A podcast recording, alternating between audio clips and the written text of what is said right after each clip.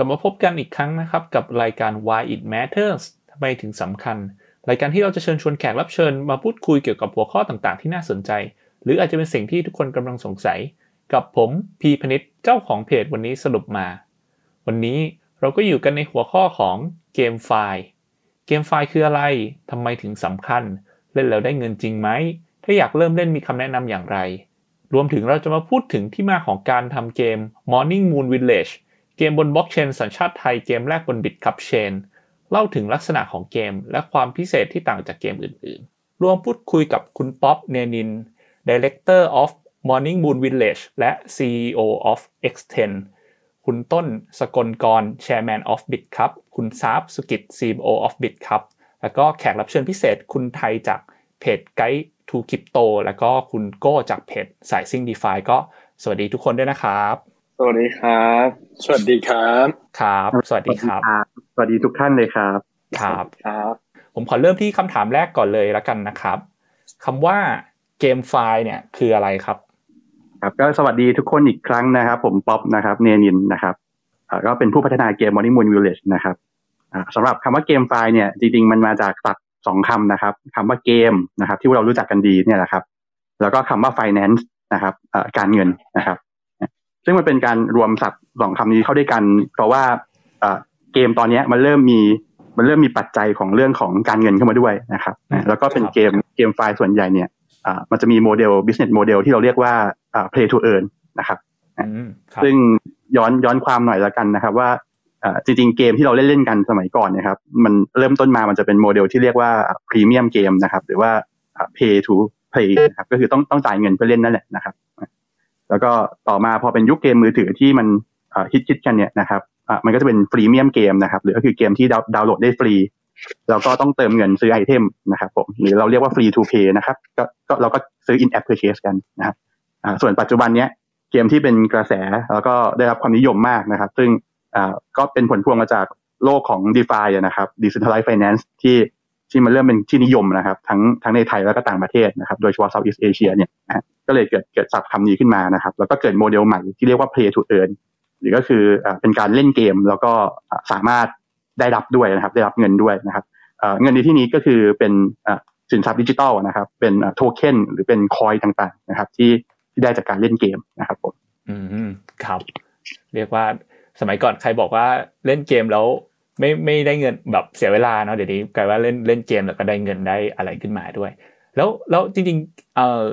เงินที่เราได้จากในเกมก็คือเป็นอ่าตัวสินทรัพย์ดิจิตอลใช่ไหมครับ แบบที่พี่คุณป๊อปบอก ใช่ครับอะก็เป็นสินทรัพย์ดิจิทัลที่มีในทั้งรูปแบบของเป็นโทเค็นนะครับอ่าหรือว่าครับอ่าหรือว่าบางคนจะชอบเรียกว่าเหรียญนะครับ แต่จริงๆมันต่างกันนะครับคำว่าเหรียญกับโทเค็นนะครับ แล้วก็อีกรูปแบบหนึ่งก็คือ NFT นะครับ non fungible token นะครับ ซึ่งก็คืออเป็นเหรียญอีกรูปแบบหนึ่งที่หน้าตาจะไม่เหมือนกันนะ เราอาจจะคุ้นเคยในวงการเกมเราจะเรียกว่าไอเทมอย่างเงี้ยนะครับ หรือว่าเป็นการ์ด เป็นอะไรเงี้ยที่ที่แต่ละอย่างที่แต่ละชิ้นเนี่ยมันมีหน้าตาเฉพาะเจาะจงของมันนะก็จะเรียกว่า NFT ครับผมอืมก็จริงๆมันก็จะเป็น ทั้งคู่ก็คือเหมือนจะมันจะเป็น digital asset จริงๆของเราเลย ก็คือมีทั้งที่เป็นโทเค็นหรือว่าเป็นเหรียญที่เป็นเป็นเงิน แบบเป็นสกุลเงินแบบจำนวนเงินเนาะแล้วก็ NFT ก็คือเป็นแบบอ่าไอเทมต่างๆ อะไรเงี้ยซึ่งมันจะก็จะอยู่บนบล็อกเชนถูกไหมครับ ใช่ครับ มันก็จะอยู่ในกระเป๋าของเรา ทุกคนก็สามารถรู้ได้ว่าของชิ้นนี้เป็นของเราจริงๆอมีจำนวนจำกัดไหมเคยเอผ่านการซื้อขายมาแล้วหรือเปล่า แล้วก็ที่สำคัญก็คือ พอมาเป็นสินทรัพย์ของเราเนี่ยครับ เราก็สามารถ นำไปแลกเปลี่ยนหรือซื้อขายกันบน Marketplace ต่อได้ครับผมอืมครับ หมายถึงว่าสามารถโอนไปที่ exchange ได้เนาะอย่างเช่นทาง Bitcup เนาะแล้วก็สามารถแลกเปลี่ยนออกมาเป็นเป็นเงินจริงได้เหมือนกันใช่ไหมครับ ครับผมครับผมคุณพีครับก็มีอะไรเสริมคุณคุณป๊อปนิดนึงนะครับครับจริงๆ ผมก็อยากจะเล่าประวัติก่อนเนาะว่าเมื่อก่อนหน้าเนี้ยผมก็เป็นคนหนึ่งก็ก็เป็นคนที่เรียกว่าติดเกมเหมือนกันนะครับ ตั้งแต่ตอนเด็ก นะครับ ก็เป็นคนที่เล่นเกม Ragnarok นะครับ ก็ต้องบอกว่าเมื่อก่อนหน้าเนี้ย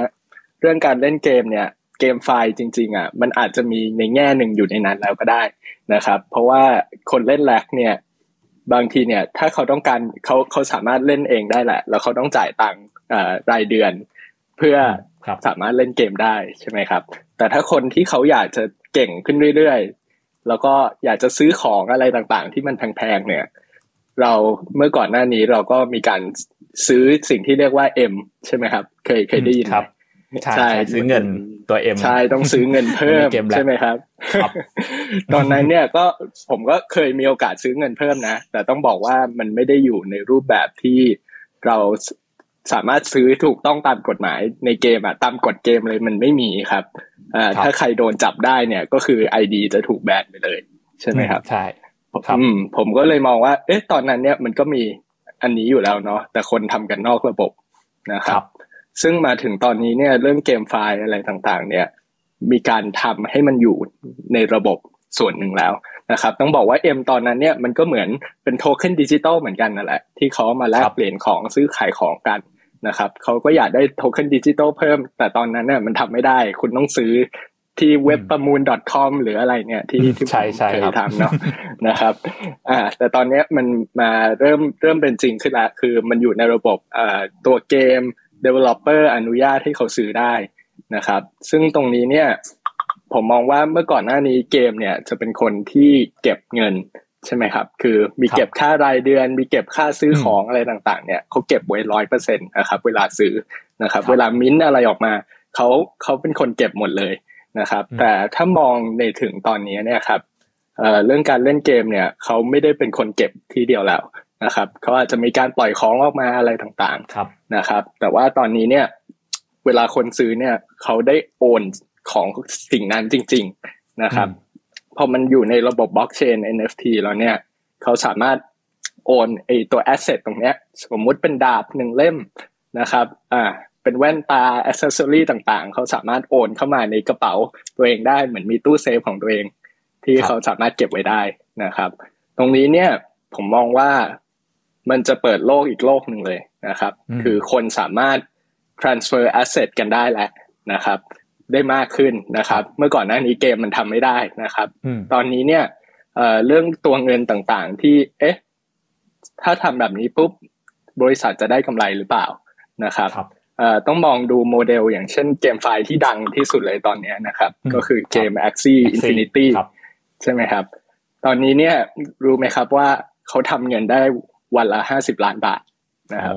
ครับ โดยการที่ให้คนเนี่ยมาแลกมาแลกซื้อขายของกันอย่างเดียวเลย แล้วเขาเก็บห้าเปอร์เซ็นตนะครับ ตรงนี้เนี่ยก็ต้องบอกว่า เอ้ยเขาก็ทำเงินได้นี่เขาไม่ได้ว่าแบบ เอ้ยให้ผู้เล่นเอ่อซื้ออย่างเดียวนะครับเขาซื้อจากผู้เล่นคนอื่นเขาก็ได้เหมือนกัน นะครับ ผมว่าตรงนี้มันมันเปิดอีก transaction หนึ่งเลย ทุกอย่างมันเริ่มมีมูลค่าหมดพอมาอยู่ในระบบบล็อกเชนนะครับ และระบบบล็อกเชนเนี่ยทำให้ทุกอย่างเนี่ย มันสามารถ transfer กันได้ จะโอนไปให้อีกคนหนึ่งก็ได้เพื่อนอยากยืมตัวใช่ไหมอ่าโอนไปให้คนหนึ่งอยากเก่งใช่ไหมอ่าเอาเงินมาแลกกับคริปโตเคอเรนซีก็จะมีตลาดตรงนั้นอยู่นะครับ ก็ GameFi ผมก็มองว่า เอ้ยมันเปิดโลกใหม่อีกเกมหนึ่งเลย ของของเกมเลยนะครับผมครับ จริงแบบที่คุณซับว่าก็คือจริงเมื่อก่อนเราก็มีการซื้อขายของในเกมอยู่แล้วกันอยู่แล้วแหละแต่ว่าเราอาจจะแบบไม่ได้ทำแบบเป็นทางการหรือว่าอย่างเมื่อก่อนถ้าแชร์ตอนเด็กๆที่เล่น Ragnarok นะที่คุณซับบอกว่าเวลาซื้อของในเกมก็คือเราก็ต้องแบบไปหาคนข้างนอกแล้วจ่ายเงินสดเอาเขาจะโกงเราหรือเปล่าก็ไม่รู้แถมไอ้ของที่เราซื้อในเกมอะมันก็จะอยู่ติดติดอยู่ที่แบบในเกมเกมนั้นเกมเดียว ถูกไหมครับอยู่เซิร์ฟเวอร์เดียวอะไรเงี้ยแต่ว่าคุณซับก็อธิบายว่า GameFi เนี่ยพอมันเป็น GameFi แล้วทุกอย่างเนี่ยมันไปอยู่บนบล็อกเชนเป็น NFT เป็นอย่างนู้นอย่างนี้ เพราะฉะนั้นไอของพวกนี้มันไม่ได้จำกัดอยู่แค่ในเกมแล้วเราสามารถโอนไปหา wallet คนอื่นก็ได้ หรือว่าเราจะโอนเข้า exchange ไปขายแลกเปลี่ยนเป็นเงินจริง หรือว่าเราจะแบบโอนไปที่อื่น มันก็แบบไปได้กว้างเลยเนาะเป็นแบบไปได้ทุกที่เลยอะไรเงี้ยไม่ได้จำกัดละเออขออนุญาตเสริมพี่ๆหน่อยได้ไหมครับ ครับเชิญครับ ก็เห็นด้วยกับที่พี่พี่ๆหลาย ๆ ท่านพูดเลยครับผมว่าเกมไฟล์ผมมองว่าเป็นค่อนข้างเป็นคลื่นใหญ่ในวงการเกมเลยครับผม เพราะว่าอย่างแรกครับผมบล็อกเชนเนี่ยเป็นสิ่งที่นำมาแก้ปัญหาหรือว่าเป็นสิ่งที่มาเอ่อระบุความเป็นเจ้าของของโทเค็นนั้นๆ เมื่อก่อนเวลาเล่นเกมอย่างพี่ๆบอกเนี่ยเวลาซื้อตัวอะไรอย่างเงี้ยใน Ragnarok ก็ได้เวลาซื้อดาบซื้อเดิบอะไรเงี้ยไอเทมของเราเนี่ยไม่ใช่ของเราอย่างแท้จริง มันจะเป็นของบริษัท แต่อันเนี้ยบล็อกเชนบวกกับตัว NFT หรือ non fungible token เนี่ยทำให้เนี่ยสินค้าแต่อย่างเนี่ยมีความแตกต่างกัน แล้วก็ไม่สามารถทดแทนกันได้ สิ่งนี้ทำให้เกิด value ขึ้นมา พอเกิด value ขึ้นมา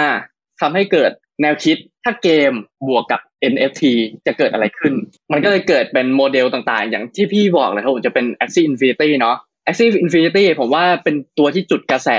วงการเกมไฟล์ได้อย่างยิ่งใหญ่มาก เกมหนึ่งและตอนนี้ก็ยังเป็นอันดับหนึ่งอยู่ด้วย เพราะว่าระบบการเล่นของเขาที่เรียกว่า play to earn ก็คือพอให้คนมาเล่นเนี่ยแล้วก็จะได้รับเป็นตัวโทเค็นไปที่เรียกว่า SLP ไอ SLP เนี้ยก็จะเขาเรียกนะเขาจะเอามาไปใช้งานต่อ เช่นเอาไปผสมตัว หรือว่าเอาไปขายก็ได้เป็นรายได้ทำให้เกิดระบบ scholarship พอเกิดระบบ scholarship ทำให้เกิดรายได้จากการเล่นเกมทำให้กระแสของเกมเนี่ยค่อนข้างมาแรงอย่างมากในช่วงนี้ ก็เลยมีมุมมองว่าเกมไฟล์นี่น่าจะเป็นคลื่นค่อนข้างใหญ่ในวงการเกมมาก ๆ เลยครับผมครับครับผมอยากให้คุณโก้ช่วยขยายคำว่า scholarship หน่อยครับเผื่อแบบ บางคนวันนี้เข้ามาเป็นมือใหม่ยังไม่รู้จักคำว่า scholarship คืออะไรครับ ก็อย่างผมนะครับผม ส่วนตัวผมจะเป็น ถ้าในศัพท์ในวงการเขาจะเรียกว่านายทุนครับผม คือผมเนี่ยจะซื้อตัว NFT ของ Axie Infinity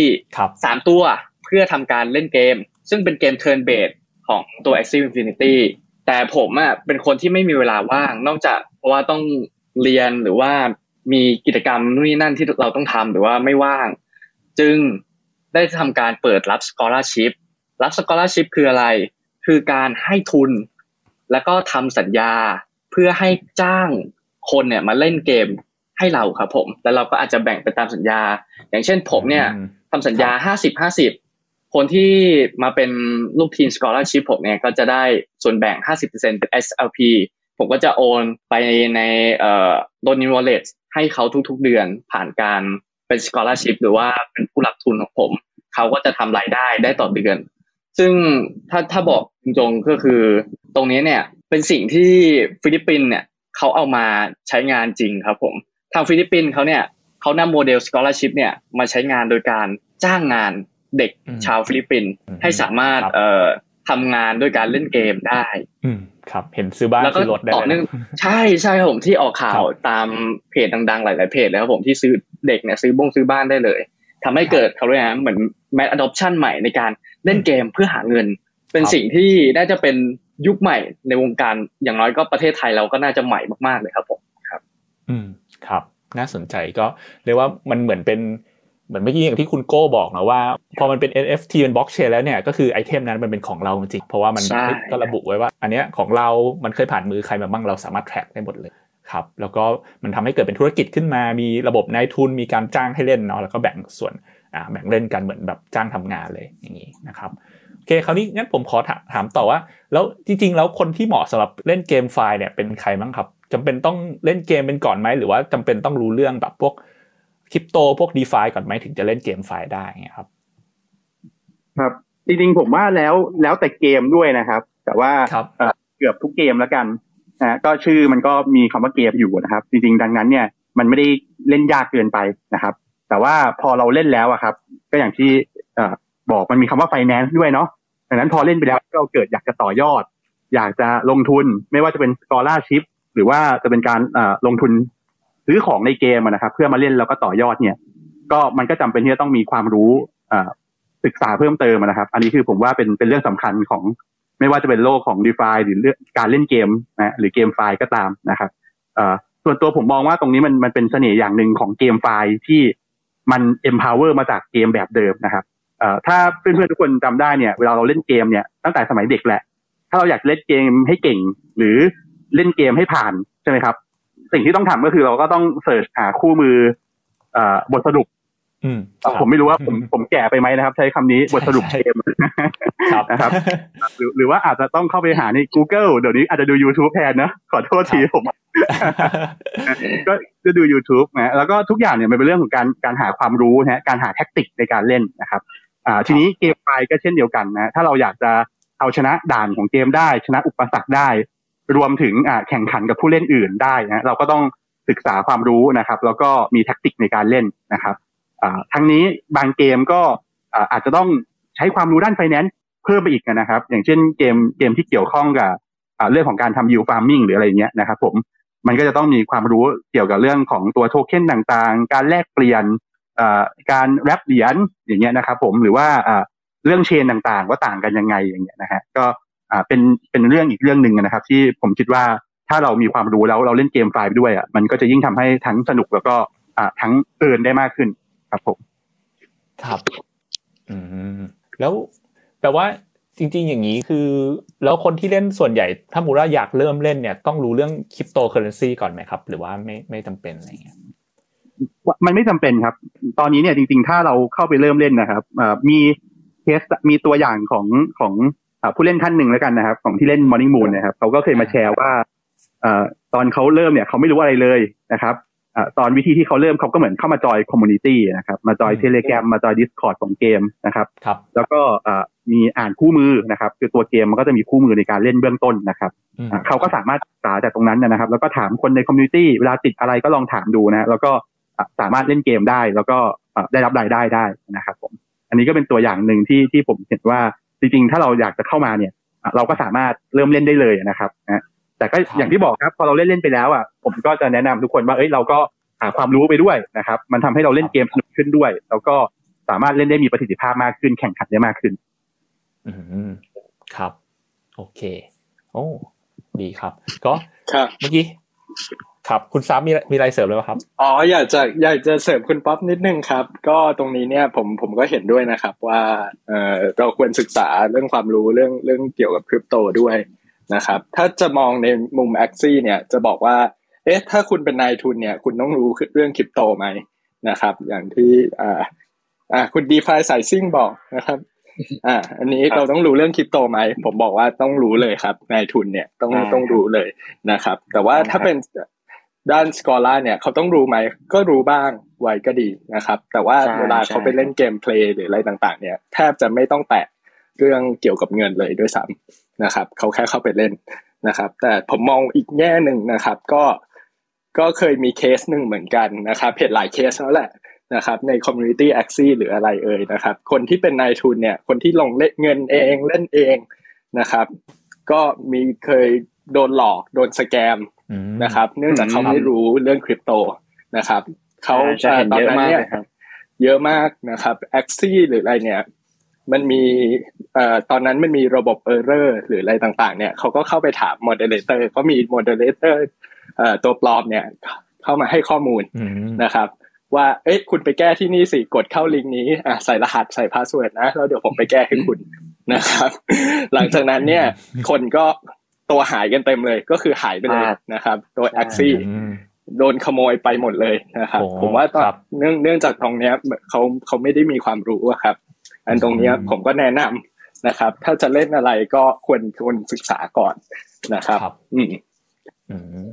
เรียกได้ว่าจริงๆ เบื้องต้นอาจจะต้องมีความรู้เกี่ยวกับตัวระบบพวก wallet หรือว่าพวกการสมัครการเล่นยังไงอย่างนี้เนาะถูกไหมครับ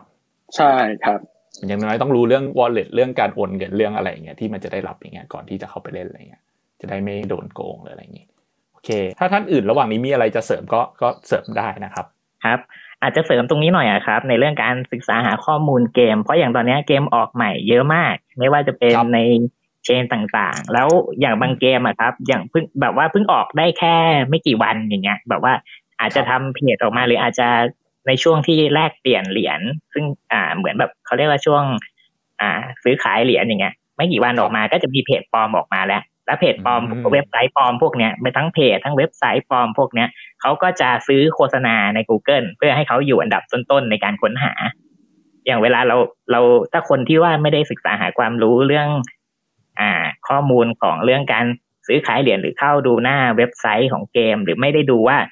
อ่า URL จริง ๆ ของเกมเนี่ยต่อท้ายด้วยอะไรต่อท้ายด้วย .io ต่อท้ายด้วย .com อะไรอย่างเงี้ยครับ บางทีอะพวกเว็บไซต์ปลอมพวกเนี้ยเขาก็จะ ใช้ชื่อตัวเกมเลยแต่เขาจะเป็น dot อื่นๆ .org dot อะไรอย่างเงี้ยแล้วเขาก็ซื้อโฆษณาเพื่อให้อยู่บนสุด พอคนไม่รู้เนี่ยก็กดเข้าไป กดเข้าไปเขาก็จะดักพวก password หรือตัวซีดโค้ดต่างๆของตัว wallet ของเราอย่างเงี้ยครับก็เลยอยากให้คนที่เข้าอ่าเข้าเล่นในเกมไฟล์พวกเนี้ย หรือเกมบนบล็อกเชนเนี่ยศึกษาข้อมูลหรือติดตามข่าวสารนะครับสำคัญครับอืม โอ้อันนี้ดีครับจริงสำคัญเลยเนาะการเข้าเว็บเนี่ย ตอนแรกว่าต้องเข้าให้ถูกเว็บก่อนไม่งั้น เราก็แบบมันมีสแกมมีอะไรเยอะเนาะช่วงนี้ยิ่งระบาดเยอะเพจปลอมอะไรปลอมใช่ ต้องบอกว่าไม่ว่าจะเป็นเกมไฟล์หรืออะไรเนี่ยในโลกคริปโตเนี่ยสแกมเยอะทั้งนั้นครับ เพราะว่าเขาได้ไปเลยนะครับ แล้วถ้าเขาหลอกได้เขาได้ไปเลยแล้วเราก็ไม่รู้ตัวตนเขาด้วยว่าเขาคือใครนะครับครับในโลกคริปโตอันเนี้ยต้องต้องระวัง ครับ โอเคได้เลย เมื่อกี้เห็นคุณป๊อปเกิดเรื่อง Morning Moon Village มาแล้วเดี๋ยวก่อนที่เราจะเข้าไปเกมนั้นเนี่ยผมขออีกคำถามหนึ่งก่อนว่าคราวนี้ผมอยากรู้ว่าจริงๆเกมไฟล์มันสามารถแบ่งประเภทได้ไหมครับ แล้วก็มันมีประเภทอะไรบ้างคร่าวๆเนี่ยครับ จริงๆถ้าณปัจจุบันสำหรับผมตอนนี้อ่าส่วนใหญ่คนเขาอ่าไม่ได้แบ่งประเภทกันชัดเจนขนาดนั้นครับครับก็มันจะเป็น GameFi เราจะเรียกว่าอ่าเป็นเกมบล็อกเชนหรือว่าจะเรียกว่าเป็น play to earn เกม category ต่างๆ เนี่ย มันยังไม่ได้ออกมา define ชัดเจนว่าเออเนี่ยมันเกมแนวไหน ถ้าถ้าจะบอกว่าเป็นแคตตากรีเนี่ย มันก็จะอาจจะแบ่งได้ว่าอ่าเกมนี้บางเกมอาจจะไม่ใช่เป็นเกมที่เป็น define จ๋าแต่จะเป็นแนว collectible เช่นเข้าไปเล่นเพื่อซื้อ NFT อย่างเดียว แต่ไม่ได้มีการที่จะใช้เป็นโมเดลว่าจะมีโทเค็นที่เป็น governance token หรือเป็นโทเค็นที่จะเป็น play to earn ใช่ไหมครับครับจริงๆแล้ว play to earn จริงๆ มันเพิ่ง มันเพิ่งจะมาบูมเอาจริง ๆ ก็ช่วงช่วงปีนี้จริง ๆ ตั้งแต่ Axie มาใช่ไหมครับ แต่หลายเกมก็ก็พยายามที่จะทำตัวโมเดลคล้าย ๆกันนะครับ ก็จริง ๆ จริง ๆ ผมมองว่าตอนนี้มันเป็นเทรนด์ที่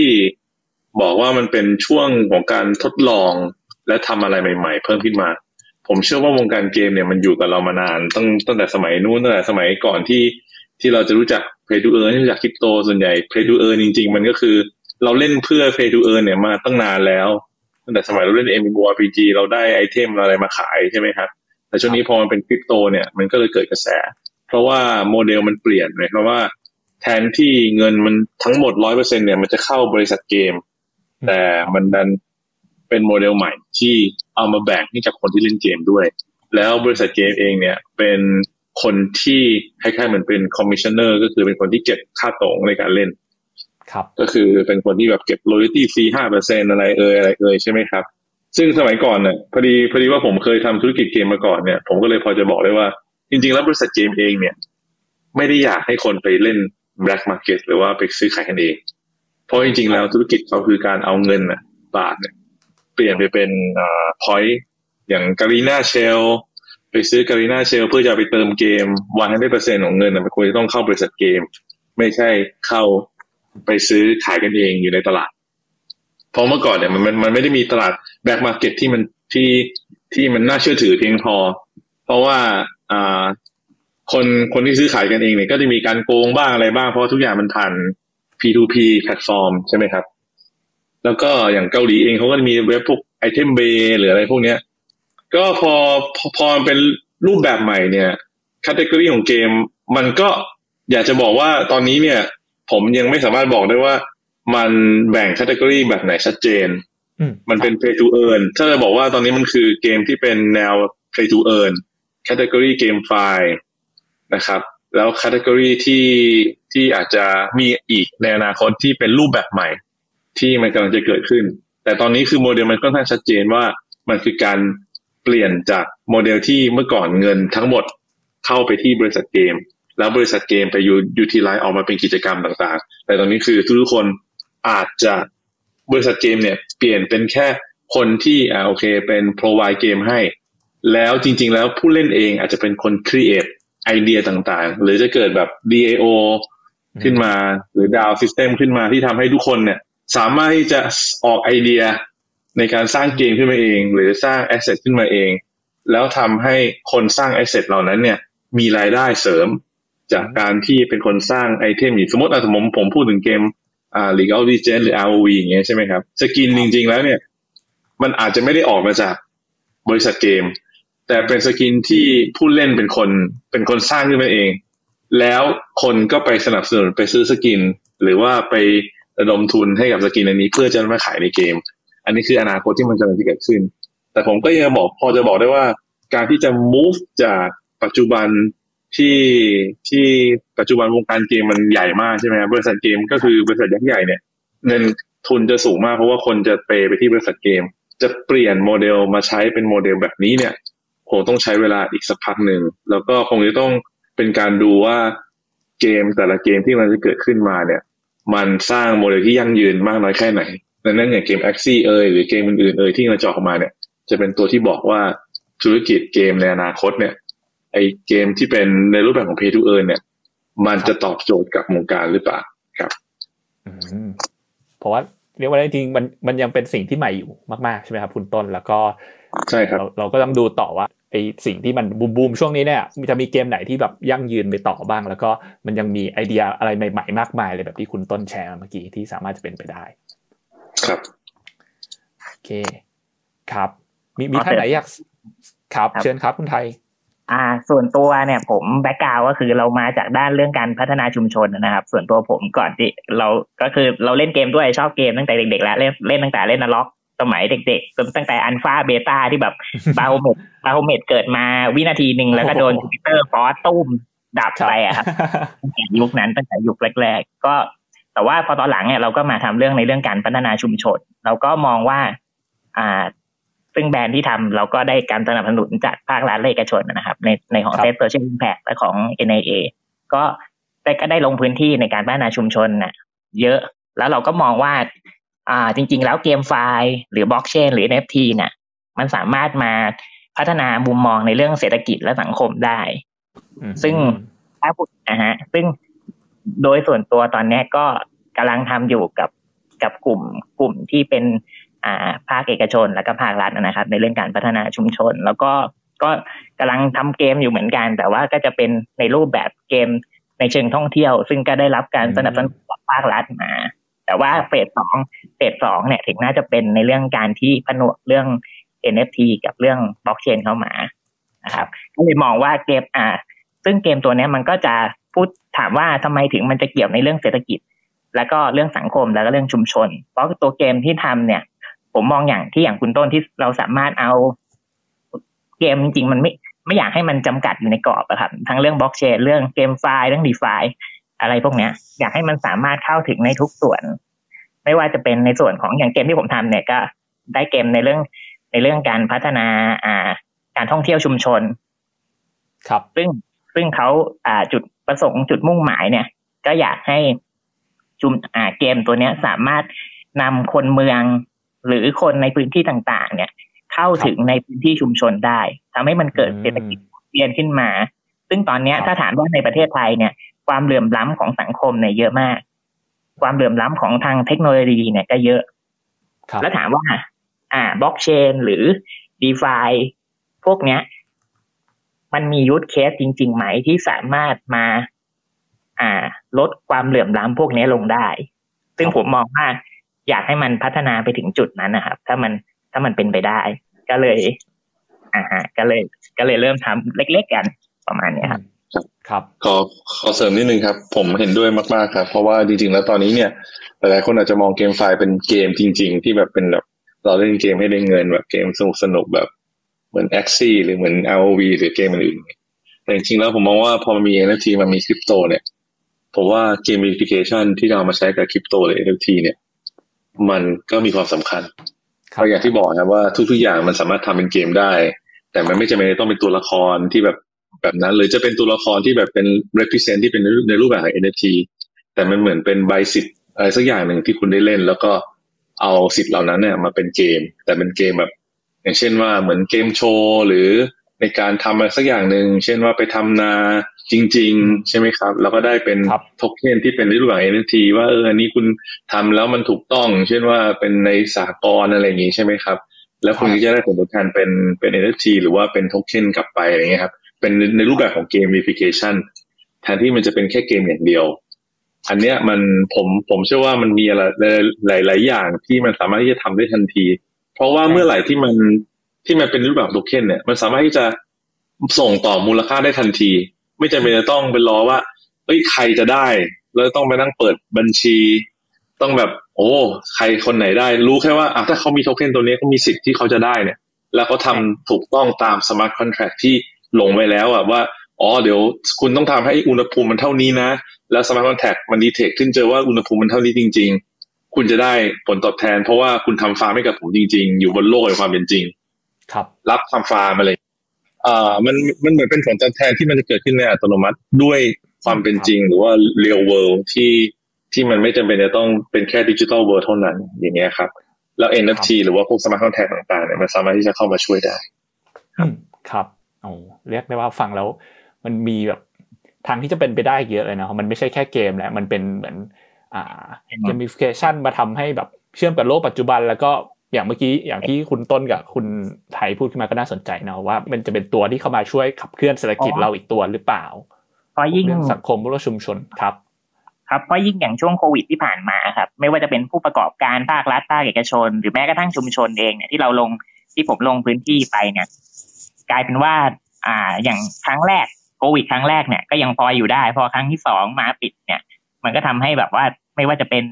อ่าการค้าขายหรือการกำลังซื้อของคนในประเทศหรือคนในกรุงเทพเนี่ย ก็ลดลงเนาะแล้วถามว่าอย่างชุมชนที่เราลงไปอย่างเงี้ย ผมผมก็จะไปชุมชนที่เขามีอัตลักษณ์ ปกติแล้วการพัฒนาชุมชนของผมผมก็จะลงในพื้นที่ที่ อ่า มีผู้นำชุมชนที่เข้มแข็ง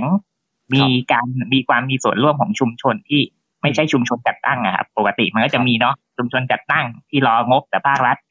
มาอย่างเดียว พองบเข้ามาปุ๊บจบจบกันอย่างเงี้ย กับชุมชนที่เขามีความเข้มแข็งของพื้นที่สูง อย่างเงี้ยอย่างเงี้ยเราชอบในเรื่องการพัฒนา ซึ่งอ่า ตอนเนี้ยเราก็กำลังทำในเรื่องของ เพราะว่าแต่ละชุมชนเนี่ยเขาก็จะมีอัตลักษณ์ความไม่ว่าจะเป็นขนบประเพณีทำวัฒนธรรม ซึ่งตรงเนี้ยมันสามารถเอามาพัฒนาไม่ว่าจะเป็นในรูปแบบ NFT หรืออะไรอย่างเงี้ยเพื่อต่อยอดไปได้ อันนี้ก็กำลังทำเหมือนกันครับ อืม ครับโอ้น่าสนใจครับ ได้เลยขอเพิ่มนิดนึงครับผมเอ่อ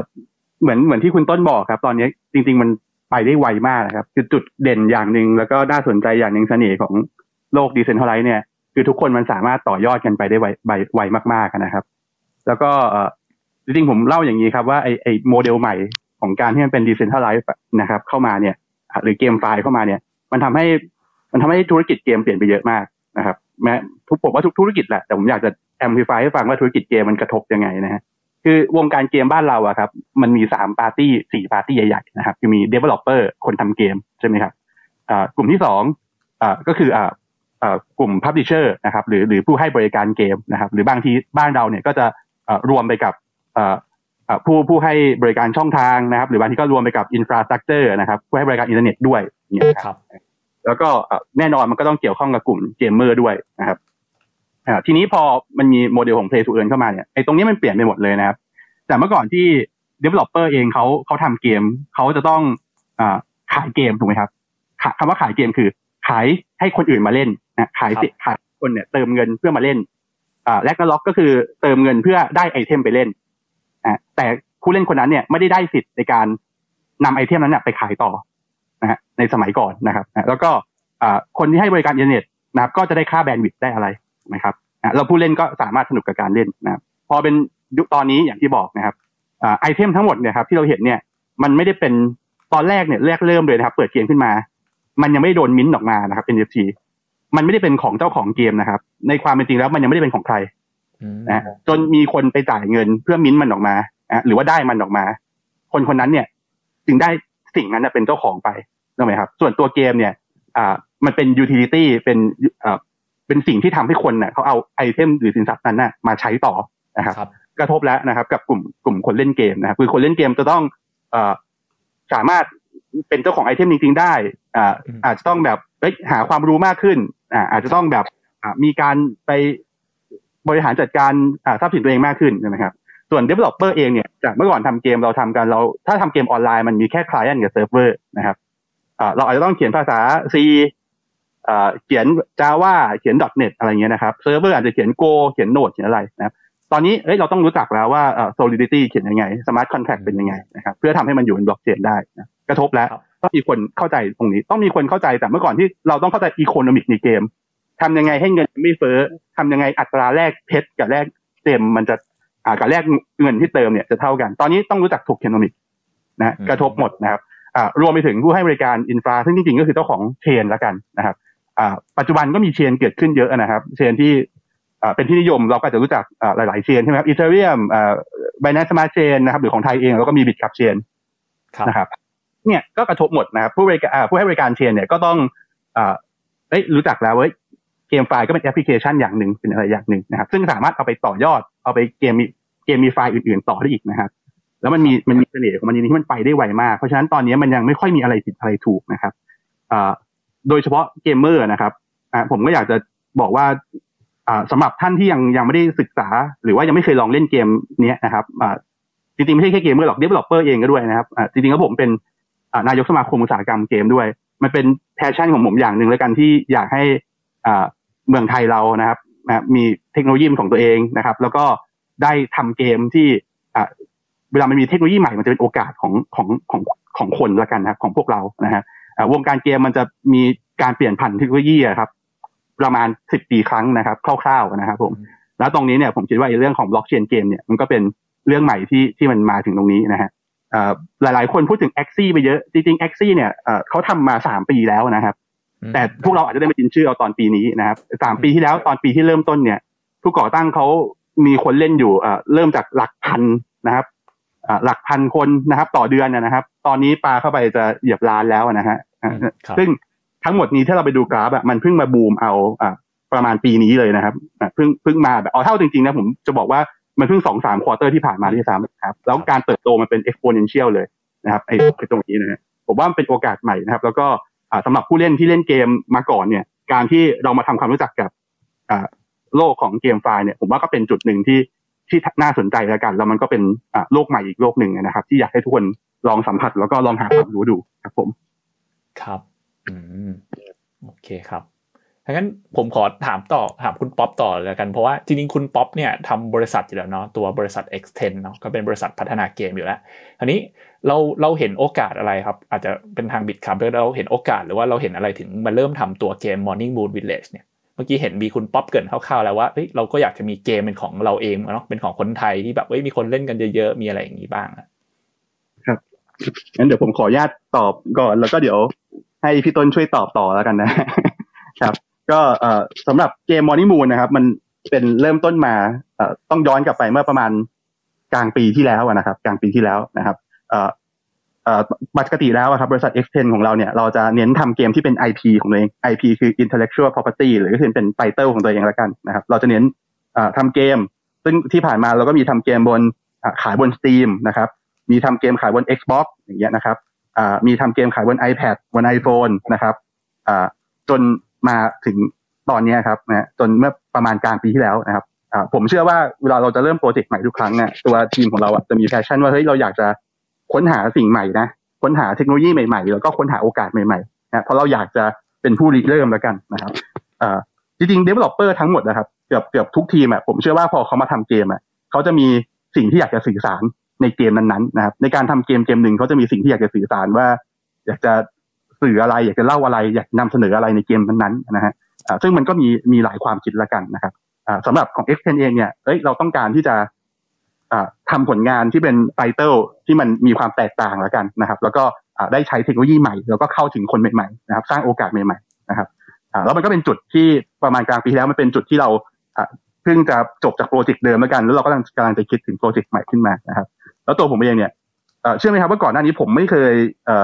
ไม่เคย ไม่เคยใช้คำนี้ก็ได้ไม่เคยซื้อเหรียญคริปโตมาก่อนนะเพื่อนเพื่อนผมในวงการจริงๆเขาก็เริ่มซื้อมีซื้อบิตคอยกันตั้งแต่สามปีที่แล้วนะครับตั้งแต่ยุคปีสองพันเจ็ดอะไรนะบางคนก็ก่อนหน้านั้นอีกตั้งแต่สมัยมันซื้อพิซซ่าได้นะครับ ก็มีนะเพื่อนที่อยู่ต่างประเทศ แต่ผมไม่เคยไม่เคยสนใจตรงนั้นมาก่อนนะครับ จนกลางปีที่แล้วนี่เลย ผมมาสนใจวงการนี้เพราะคำว่าดีฟานะครับ decentralized finance นะครับผมลองพ อผมสนใจปุ๊บผมไปลงไป take คอร์สนะครับ เรียนนะครับ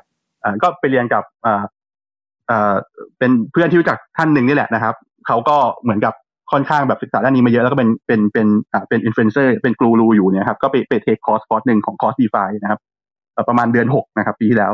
เพราะผมลองศึกษาผมเฮ้ยรู้สึกว่าเฮ้ยมันมันมันเปลี่ยนไปแล้วนะ มันไม่ใช่แค่เรื่องของบิตคอยนะ มันไม่ใช่แค่ Ethereum นะนะฮะแม้แต่ก่อนหน้านั้นผมรู้จัก ตัวเกม CryptoKitties มานานนะครับ แต่ผมก็ยังมองว่าเฮ้ยเนี่ยมันไม่ใช่เกม ผมผมรู้สึกอย่างนั้นครับพอผมมารู้จัก d e f าผมมารู้จัก yield farming นะครับสิ่งต่อมาที่ผมต้องทำเลยคือผมว่าลงทุนเลย แล้วลองสัมผัสมันดูนะผมลองลองมาหมดแล้วครับ ไปลองมาจริง ๆ แล้วก็ไปลองไปลองโดน rug pull มาแล้วด้วยนะครับ คือคือนะคนที่เข้ามาต้องเคยต้องเคยโดนครับ แล้วก็ หลังจากนั้นความรู้จะมามหาศาลนะครับก็ก็โดนมาหมดแล้วก็คือสัมผัสมาแล้วสิ่งที่มันเกิดขึ้นในจิตใจคือเฮ้ยอย่างที่ผมบอกอะว่าเอ้ยมันสนุกอะมันมันเป็นความสนุกที่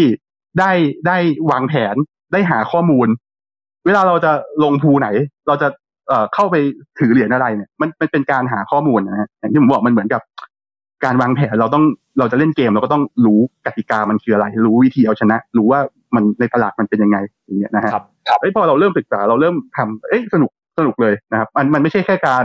อ่าซื้อเหรียญหรือเทรดเหรียญนะครับ มันมันมีเรื่องข้อมูลมีอะไรพวกนี้เราติดตามเราเข้าไปฟังข่าวสารนะแล้วเราก็มองว่าเฮ้ยเนี่ยแหละ จริง ๆ แล้วเนี่ยมันเอามาทำเป็นเกมได้นะครับอ่ารวตอบกับว่าเราจะเห็นว่าตอนนั้นเนี่ยไอ้พวกแพลตฟอร์มพวกเนี้ยเขาจะพยายามใส่ภาพใส่กราฟิก gamify มันเข้าไปแล้วกันนะครับอ่าแทนที่จะฟาร์มมาเฉยๆเขาก็ทำให้มันมีภาพถูกไหมครับทำให้เห็นว่าเอ่อ ฟาร์มกล้วยนะครับฟาร์มเบียร์ฟาร์มอะไรนะมีเยอะแยะมากมายนะครับอของเราเองอะเราก็คิดแล้วว่าเฮ้ยมันยังเป็นแค่เว็บอยู่เลย อันนี้คือสิ่งที่เราคิดตอนนั้นนะครับ เราก็บอกว่าเอ้ยมันต้อง immersive กว่านี้สิมันต้องทำให้รู้สึกว่าผู้เล่นเข้าใจได้ง่ายกว่านี้สิทำไมผู้เล่นต้องรู้จักอะไรมากมายด้วยทำไมผู้เล่นต้องอสมัครเมตามาสยุ่งยากมากสมัยนั้นสำหรับผมผมรู้สึกมันยากนะครับ ตอนที่เข้าไปใหม่ๆนะ ครับก็ผมรู้สึกว่าอะไรพวกนี้ผมต้องการจะบายพาสิ่งเหล่านี้แล้วก็นำเสนอมันด้วยเกม อันนี้คือจุดเริ่มต้นเลย แล้วเราก็มองว่าเอ้ยทำยังไงล่ะถึงจะทำเกมที่คนเข้าถึงได้แมสมากขึ้นนะครับตอนนั้นกลุ่มดีฟาตอนที่มันคิดๆนะปีกลางปีที่แล้วอะคนเล่นมันก็ยังผมบอกได้เลยมันเต็มที่อะคือหลักพันแล้วก็ไม่ใช่พันเยอะด้วยนะครับ ผมในในไทยนะครับเออมันยังมีกลุ่มคนอีกมากที่ที่เขายังไม่ได้อ่อรู้จักตรงนี้นะครับ แล้วผมก็เชื่อว่าเอ้ยเราอยากจะทำเกมที่ ทำให้มันเข้าถึงได้เยอะนะเราจะทำยังไงล่ะเราก็เลยมองว่าเอ้ยจริงๆผมรู้จักกับพี่ต้นมาก่อนนะครับ แล้วก็รู้จักกันตั้งแต่สมัยอยู่ทำเกมได้ทำเกมนะฮะแล้วก็ผมก็มองว่าเอ้ย Bitkub Chain เป็น chain ของคนไทย แล้วก็ vision ของ Bitkub Chain เลยเนี่ยคือต้องการจะเอ่อทำ chain ที่มันสามารถ adapt ใช้กับ industry จริง ๆ ได้นะครับ แล้วผมมองว่าเอ้ยยังไง entertainment ยังไงเกม มันก็เป็นหนึ่ง industry ที่ใหญ่มากๆในบ้านเราบ้านเราเติมเงินกันสามหมื่นล้านบาทนะครับ จากตัวเลขที่เอ่อสำรวจกันมานะฮะเอ่ออันนี้คือเกมนะครับ เกมนะฮะอ่าซึ่งผมว่าตัวเลขจริงๆมันอาจจะเยอะกว่านั้นอีกนะครับ แล้วก็ยิ่งมามองตัวเลข d e f i ก็เยอะอีกนะครับ บ้านเรานะเพราะฉะนั้นผมมองว่าเฮ้ยจริงๆ บ้านเราเนี่ยค่อนข้างแข็งแรง ไม่ว่าจะเป็นเรื่องของเอ่อคนให้ provide เทคโนโลยีแล้วก็เอ่อเอ่อตัวผู้ใช้งานด้วยนะฮะผมเลยคิดว่าเอ้ยงั้นคุยคุยเลยไปเสนอโปรเจกต์กับพี่ต้นเลยนะไปเสนอกับทาง Bitkub เลย Bitkub Chain นะครับว่าเฮ้ยเราอยากจะทำเกมที่ goal ของเราเนี่ย เราเขียนไว้ใน white paper นะครับว่า goal ของเกมเราเนี่ยคือเกมที่จะทำให้ทุกคนเนี่ยเข้าใจ yield farming แล้วก็สนุกนะครับ แล้วก็ที่สำคัญคือเข้าถึงง่ายที่สุดนะครับ การเข้าถึงง่ายที่สุด ผมไม่ต้องการไม่ต้องการให้มันจะต้องแบบรู้จักเอ่อต้องมีค่าแก๊สจะต้องไปสร้างกระเป๋ายากๆจะต้องไปหาค่าแก๊สมาจาก chain อื่นนะเรามองว่าเราทำยังไงล่ะนะเราก็เลยเป็นจุดเริ่มต้นที่เข้าไปคุยกับกับกับทาง Bitkub นะครับ ว่าเอ้ยเราสามารถสร้างตรงนี้ออกมาได้ยังไงบ้าง ตัวผมเอง expert เรื่องทำเกมนะครับ แล้วก็ Bitkub Chain ก็เป็นเจ้าของเทคโนโลยีของ chain chain ของอที่เราใช้กันอยู่นะครับ มันก็เลยเกิดโปรเจกต์นี้ขึ้นมานะครับ แล้วก็กลายเป็น Morning Moon Village นะครับ เป็นเกมที่มี gameplay คืออ่าเราเป็นชาวนาเป็นชาวหมู่บ้านนะครับ เราสามารถประกอบอาชีพ ไม่ว่าจะเป็นทำฟาร์ม เข้าป่าไปตัดตัดไม้ ไปหาดอกไม้ ไปเก็บผลไม้นำนำของเหล่านี้มาขายได้ ฟังดูแบบนี้อาจจะมองว่าเฮ้ยเกมสมัยก่อนเขาก็ไปตัดไม้มาขายได้นะ แต่เกมเราคือตัดไม้แล้วไม้ไม้นั้นอย่างที่บอกมันกลายเป็นทรัพย์สินของคุณจริงๆ digital asset แล้วคุณก็สามารถไปขายได้จริงๆ สุดท้าย earn earn asset ได้จริงๆนะอะไรพวกเนี้ยนะครับแล้วก็มีการแข่งขันกันว่า จะต้องหาข้อมูลว่าฉันจะต้องทำฟาร์มยังไง ฉันจะต้องซื้ออุปกรณ์อะไรมา เพื่อแข่งกันทำฟาร์มให้ได้ให้ได้ผลผลิตสูงสุดนะแล้วการทำฟาร์มในที่นี้ก็เป็นการทำแบบฟาร์มแบบ yield farming ด้วยนะก็คือการที่สามารถได้ได้ผลตอบรับได้ผลตอบแทนได้นะครับ แล้วก็มี เป็นเจ้าของร่วมกับเกมด้วยได้รับอ่าตัว revenue ส่วนหนึ่งจากเกมด้วยนะฮะเป็นโลกของ decentralizedนะโปรเจกต์นี้ก็เลยได้ไปไปคุยกับอ่าทาง Bitkub นะครับ แล้วก็เลยออกมาตอนนี้ครับผมครับอืมจริงจริงจริงจริงป๊อปก็น่าจะพูดไปเยอะแล้วครับเอ่อจริง ๆ vision ตรงกันครับ ก็เลยได้มีทำอะไรร่วมกันครับ เพราะว่าจริง ๆ แล้ว Bitkub Chain เองก็ อ่ามันเป็นมันเป็น vision ของกลุ่มครับเราอยากจะมอบ opportunity หรือโอกาสให้กับทุกๆคนนะครับ แล้วก็จริง ๆ เรื่องเกมเป็นมันเป็นมันเป็นสิ่งที่ผมอะเคยแบบอยากจะสนับสนุนคนไทยมาตั้งนานแล้ว เมื่อก่อนผมทำบริษัทหนึ่งที่ชื่อว่า MC ตอนนั้นหลังหลังจากออกมาจากการีนานะครับ ก็แบบเป็นบริษัทที่ช่วยสตาร์ทคนไทย ลงทุนในสตาร์ทคนไทยเพื่อทำให้เกมมันสามารถที่จะไปขายได้ แต่ผมมองว่าณณณเวลานั้นมันก็คล้ายๆกับเวลานี้เหมือนกันนะครับ ช่วงนั้นมันเป็นเกมมือถือที่แบบเป็นอินดี้เกมกำลังจะมาเป็นพวก Flappy Bird มาอะไรมาใช่ไหมครับ แล้วก็ตอนนั้นก็จะมีพวกคุกกี้รันอะไรเงี้ยเกมแบบที่แบบเหมือนช่วงแรกๆของเกมมือถือ ไม่ได้แบบเดี๋ยวเดี๋ยวนี้เกมมือถือโหดๆมันก็เยอะใช่ไหมครับเป็นแบบที่แบบพวกแบบภาพสวยๆอะไรอย่างเงี้ยใช่ไหมครับมันคือโอกาสดังนั้นเนี่ยผมก็เลยมองว่าจริงๆแล้วตอนนี้มันก็เหมือนโอกาสเหมือนกันครับว่า จริงๆบล็อกเชนเองเนี่ยมันก็เป็นโอกาสของทุกคน แล้วก็ดีฟาเอง ก็เป็นโอกาสของทุกคนที่ถ้าเราเริ่มทำก่อน เราได้มี expertise ในด้านนี้เนี่ย เราจะสามารถที่จะทำอะไรที่มันยิ่งใหญ่กว่าเดิมได้ ก่อนที่บริษัทยักษ์ใหญ่จะเข้ามาเรายังไม่เห็นเทนเซนเรายังไม่เห็นบริษัทยักษ์ใหญ่ Ubisoft แต่ผมก็เริ่มเห็นได้ได้เห็นว่าเขาก็เริ่มที่จะพูดคุยกันแล้วว่าเอ้ย บริษัทยักษ์ใหญ่เหล่านั้นเนี่ยจะมาอยู่ในเชนไหนหรือทำอะไรต่างๆเนี่ย นั่นก็เป็นอีกข่าวอีกข่าวดีของของคนในวงการเกมนะครับ ว่าในอนาคตอาจจะมีเกมดีฟาของพวกยักษ์ใหญ่ของเกมเหล่านี้ แต่ผมก็ยังเชื่อว่าอ่าหลาย ๆ อย่าง opportunity เนี่ยมันยังมีอยู่ แล้วก็คนไทยเองทำเกมเก่งค่อนข้างเยอะ แล้วก็แค่แค่เพียงแต่ว่าที่โอกาสที่ยังไม่ค่อยได้รับ ดังนั้นเนี่ยเราสร้าง Bitkub Ventures ขึ้นมาเป็น venture arm ของบริษัทเนี่ยที่จะเป็น investment arm เนี่ยที่จะเป็นคนที่ อยากจะดูว่าเออมีโปรเจกต์ไหนที่น่าสนใจ เราอยากสนับสนุนตรงไหนได้บ้าง เราสนับสนุนฝั่ง tech ยังไงได้บ้าง เรามี Bitkub Chain เรามี community ที่ที่เราสามารถที่จะทำให้ทุกคนเนี่ยเข้าเข้ามาสนใจในโปรเจกต์เหล่าเหล่านั้นนะครับ อย่างอย่างของ Morning Moon เองเนี่ย ความชัดเจนตั้งแต่แรกคือ ผมพูดตั้งแต่แรกเลยว่าเอ้ยถ้าผมอยากจะเล่นอยากจะให้มันเป็น mass adoption เนี่ยทำให้คนเข้าไปถึงเกมเนี่ย ผมไม่อยากจะให้ทุกคนต้องเข้าใจยาก ดังนั้นเนี่ยเราเลยมี Bitkub Next ขึ้นมา เรามีแอปชื่อว่า Bitkub Next ขึ้นมา ที่จะทำให้คนเข้าถึงง่ายอ่าโอเค ใช้แค่เบอร์โทรศัพท์ในการในการล็อกอิน มี OTP ต่างๆ แต่สามารถสามารถที่จะเข้าไปเล่นบนเกมบนเกม DeFi ได้นะครับ ดังนั้นเนี่ย อันนี้มันก็เลยเป็นเป็นเป็นจุดที่ทำให้เราได้ได้เข้ามา invest ในเกม Morning Moon นะครับซึ่งจริงก็เปิด opportunity นะครับ ใครที่ฟังอยู่แล้วก็ตอนนี้มีกำลังทำเกมอยู่เนี่ย ก็เข้ามานำเสนอได้ครับ จริงๆแล้ว เราเป็น funding แรกเป็น seed funding ให้กับทุกๆคนได้ที่อยากจะไป ไม่ว่าจะเป็น global chain หรือจะอยู่บน Bitcup Chain หรือให้มองว่า Bitcup Chain เองเป็น chain ที่จะช่วย support ในส่วนของเรื่องของ NFT ฝั่งที่ฝั่งที่เป็นแบบอ่า transaction ได้เยอะอะไรเงี้ยครับ เราก็สามารถพูดคุยกันได้ แล้วก็ทำให้คนเข้าถึงเกมได้ง่ายขึ้น อันนี้ก็ฝากไว้ครับ ครับอ๋อเรียกได้ว่า จริงน่าสนใจมากเลยนะครับ ทางด้าน Bitkub ก็จริง Bitkub ก็มี ecosystem ค่อนข้างใหญ่เนาะแล้วก็ค่อนข้างครบถ้วนอยู่เลยเนาะมี chain ของตัวเองด้วยก็สามารถ support ได้ทุกอย่างเลยก็สำหรับใครที่ฟังอยู่แล้วเป็น developer ก็ถือว่าเป็นโอกาสที่น่าสนใจนะครับที่น่าจะเข้ามาลองดู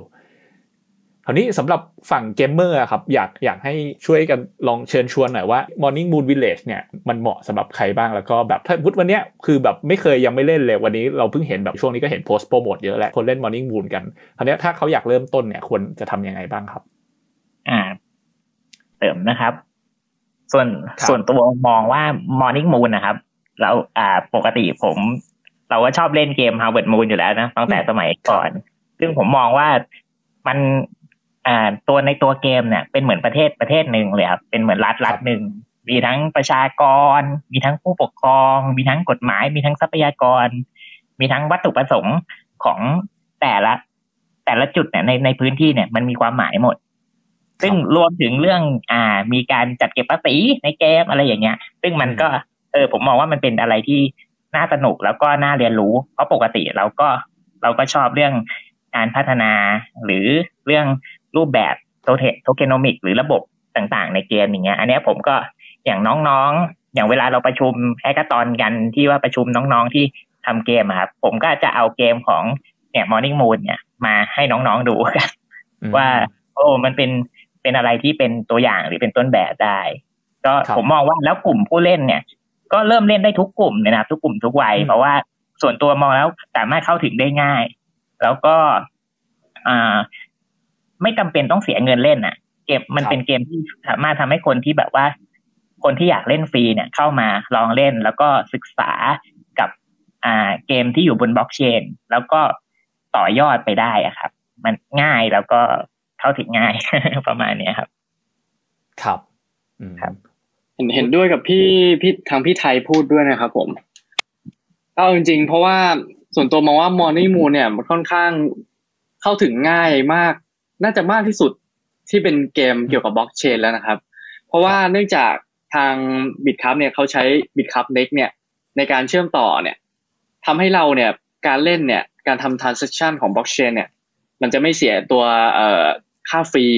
แต่เราสามารถเลือกได้นะครับว่าเออสามารถเข้าเป็น Bitkub Next ก็ได้ หรือว่าจะเป็นตัว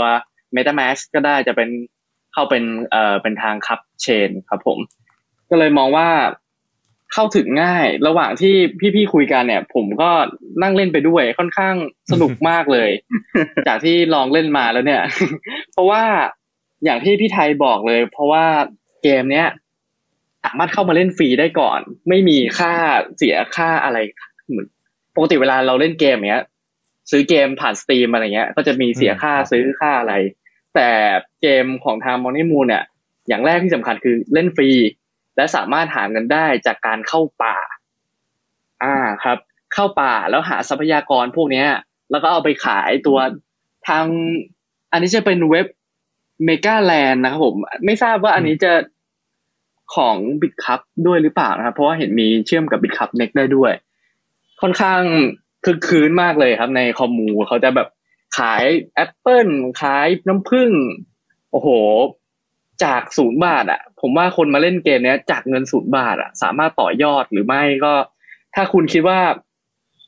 มีกำลังทรัพย์ หรือว่าอยากลงทุนอะก็สามารถเอาเงินเราเนี่ยไปฟงไปฟาร์มตามสบายเลยผมว่าเป็นเกมที่เล่นง่ายที่สุดสำหรับบล็อกเชนที่มีตอนนี้นะครับผมในประเทศไทย ยังไม่เห็นตัวไหนที่เข้าง่ายขนาดนี้มาก่อนเหมือนกันครับผมสนุกมากครับผม แนะนำเลยครับ ครับ โอเค เรียกได้ว่าจริงๆมันเริ่มได้ง่ายมากเลยเนาะแล้วก็เห็นมีใช่ใช่จริงๆทางเพจทางหน้าเว็บก็มีสอนวิธีการเล่นเนาะผมเข้าไปอ่านคู่มือก็ก็ใช้ง่ายอยู่ แล้วก็แบบมีมี community ทั้ง Discord ทั้ง Telegram อะไรเข้ามาศึกษาได้เนาะคราวนี้ผมอาจจะเท้าความเพิ่มเติมนิดนึงสำหรับเพื่อนที่อาจจะเข้ามาฟังวันนี้แบบอาจจะใหม่มากๆเนาะในเรื่องเรื่องของคริปโตหรือ d e f i เนี่ยก็คือจริงๆ Morning Moon Village อะครับถ้าสมมติว่าใครที่ฟังวันนี้แล้วสนใจอยากจะเล่นเนี่ยก่อนอื่นมันต้องมีสิ่งที่เรียก wallet ก่อน wallet เนี่ยมันก็จะเป็นตัวที่ไว้เก็บเงินของเราเนาะเก็บเงินเก็บของอะไรของเรา จริง ๆ ที่แบบที่เมื่อกี้ที่ทุกคนเท้าความมาว่าเออของในเกมเนี่ยมันจะไม่ใช่มันจะเป็นของเราจริง ๆ แล้วมันจะไม่ใช่ของเซร์ฟเวอร์แล้วมันจะเป็นของเราคราวนี้เราก็ต้องมี wallet หนึ่งตัวก่อน ซึ่งปกติ wallet เนี่ยที่คนเขาใช้ก็จะมีตัว MetaMask หรือว่าตัวต่างๆ แต่ว่าทางเนี้ยทางบิตคัพก็ทำ wallet ขึ้นมา 1 ตัวชื่อ BitCup Next นะครับก็ซึ่งตัวนี้จริงๆก็สามารถสมัครได้ง่ายมากเลย ก็สมัครได้เสร็จพอเรามี wallet แล้วเราก็ไปเชื่อมต่อกับเกมเนาะแล้วก็เข้าไปในเกม แล้วก็ทุกอย่างเวลาเราเข้าไปทำแบบเมื่อกี้ที่ทุกคนบอกมาเออเข้าไปหาของในป่าหรือว่าเออทำการเพาะปลูกอะไรเงี้ยเวลาของเราได้มาเนี่ยของก็จะอยู่ใน wallet เรานะครับก็เหมือนเราเป็นเจ้าของจริงเนี่ยแล้วก็หลังจากนั้นเราก็สามารถของตรงเนี้ยไปทำอย่างอื่นได้ไปแลกเปลี่ยนหรือว่าไปขายหรือว่าแบบโอนได้นะครับ แล้วก็